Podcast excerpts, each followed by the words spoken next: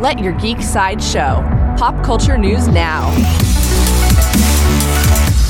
Hey, this is Kitty, and here are your daily geek headlines. In Incredibles news, the official trailer for Disney Pixar's Incredibles 2 dropped yesterday, returning superheroes to the spotlight. The trailer balances comedy with epic action sequences, as Mr. Incredible has to care for his superpowered children while Elastigirl goes out to fight crime. The Incredibles 2 opens in theaters on June 15th. In Jurassic World news, Universal unveiled a new teaser for Jurassic World Fallen Kingdom that features tons of terrifying dinosaur action. The studio announced that a new full trailer will debut on Wednesday, April 18th, and the teaser shows fans a glimpse of what they can expect. Jurassic World Fallen Kingdom opens in theaters on June 22nd.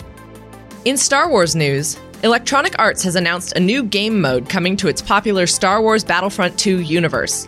An update called Night of Endor will launch on April 18th, including a new game mode called Ewok Hunt, where players try to take down stormtroopers as ferocious furry Ewoks. This update will also introduce character cosmetics, which can be purchased for real money or in game currency.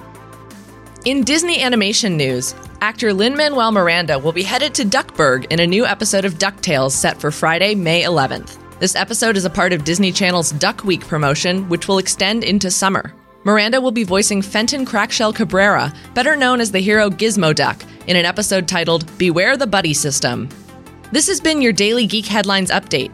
Tune in 365 days a year with our daily briefing, or listen along with your favorite podcasting platform. It's that easy. For even more ad free pop culture news and content, visit geeksideshow.com. Thank you for listening, and don't forget to let your geek side show.